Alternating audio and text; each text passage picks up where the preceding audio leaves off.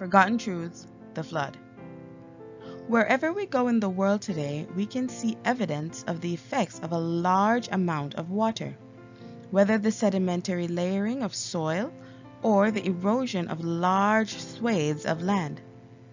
Today, we will take a look at the flood as recorded in the Holy Bible.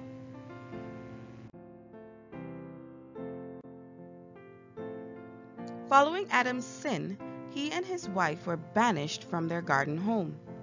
They gave birth to a son called Cain and another called Abel. Just as expected, their offspring were born with an inclination to sin.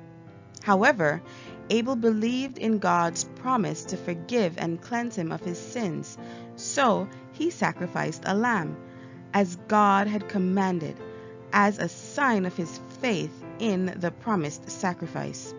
Hebrews 11:4. But Cain did not believe God's promise, or even that he was sinful.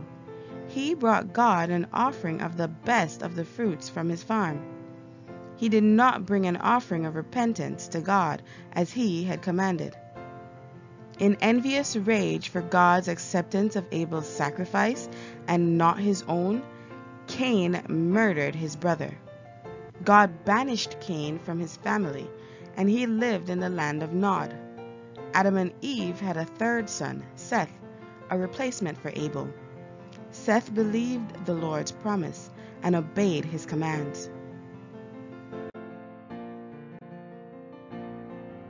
Cain and Seth lived separately, and their descendants did not intermingle for many centuries. Cain's descendants and the descendants of Adam who chose his path in Scripture are referred to as the sons and daughters of men because they lived lives in selfish disobedience to and disregard of God. Seth's descendants and the descendants of Adam who chose his path were known as the sons and daughters of God because they lived lives in obedience to God. John 1:12, Romans 8:14 to 16, 1 John 3 1 10. In direct disobedience to God's directives on marriage, Seth's descendants began marrying Cain's descendants.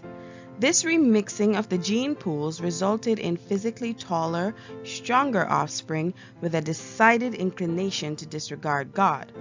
Genesis 6 4 and 5. The influence of Cain's descendants combined with human tendency to sin resulted in a world that all but forgot God. Scripture tells us that they were eating, drinking, marrying, giving in marriage. Matthew 24:38. Their focus was completely here on earth, with no regard for heaven. Despite the curse on the ground requiring hard labor to produce food, life was still pleasant for this generation. Genesis 3:17 to 19. The mist still came up from the ground to water the earth. The water above the earth and under the earth still maintained a stable, pleasant temperature, and no one believed this could ever change. Isaiah 56:12.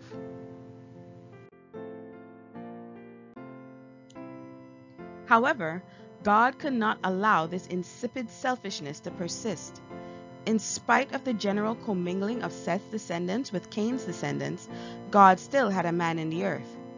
God told Noah to warn the inhabitants of the earth that he would destroy the world with a flood. For 120 years, Noah did just that and built the ark God commanded him to build to preserve life on the earth. Noah preached an incredible message of warning to the people of that day. They had never seen rain. All the scientists of that day scoffed at Noah's doctrine. Their evidence did not support his claim, but the word of God is sure. The evidence of the animals walking into the ark was a sure sign of a disaster to come.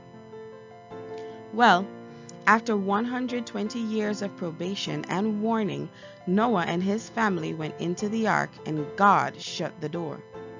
Scripture tells us that the earth broke open and water gushed out. The water above the sky poured down on the earth. For 40 days and 40 nights, the earth was in turmoil. Then it stopped. Every living soul and creature on dry land, not in the ark, died in the flood. For 150 days, water covered the earth. Then God sent a strong wind to dissipate the water from the face of the earth. We see direct evidence of this event the world over. The two major land masses we have on Earth today show clear evidence that they were once connected. The layers of dead creatures buried in the earth demonstrate a massive cataclysm with animals found in a position gasping for air.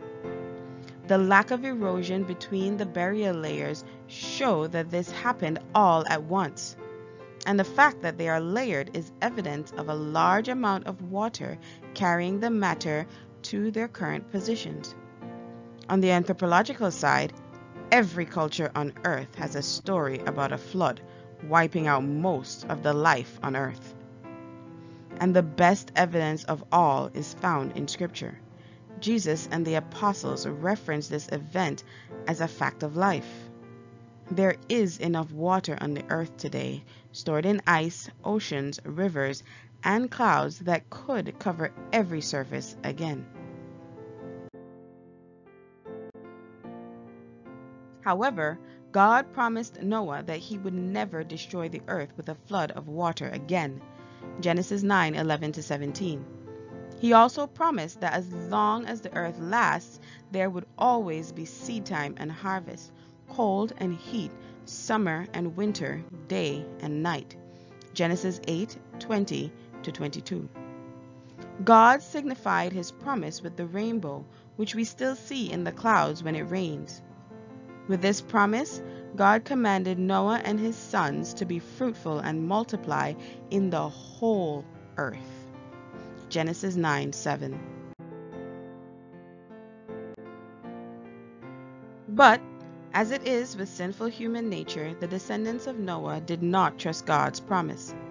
Under the influence of God's enemy, they determined to bond together in one location as a unit and build a great city. The central point of this city was to be a large building reaching to heaven. They determined that if God would flood the earth with water again, their tower would keep them safe. This was the opposite of God's command to humanity. Therefore, he helped them to obey. God confounded the language of humanity, resulting in the varied language groups we have today and the dispersal of human beings across the face of the earth.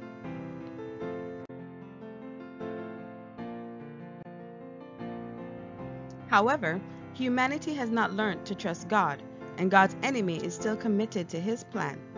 Humanity united against God. The leaders of our world today are still preaching the theory of the whole world flooding again and all humanity needing to unite as one. The climate of the earth has been in constant flux since the flood. In the Bible, we read of snow in the Middle East, where there is little to no snow today. The earth is still recovering from the effects of the flood, so yes, change will occur, no matter what we do. The protective layers of water the earth had before the flood that shielded us from extreme weather is no longer there. God told us in His Word that the whole creation will groan, and the earth will wax old like a garment, and even that islands will disappear. The changes we see in our environment are expected and have been occurring for the past 4,000 years. But God has already promised that the earth would not be destroyed by a flood of water again. And as long as the earth lasts, there will be seed time and harvest, seasons will come and go, and day will follow night. We are stewards of the earth, created by God to care for the earth and use its resources for our benefit. We must be vigilant of the fearmongers manipulating the weather to frighten us into joining their force against God. Trust in God. Obey His word, and He will protect us from the enemy's schemes. He has promised to destroy those who hurt the earth.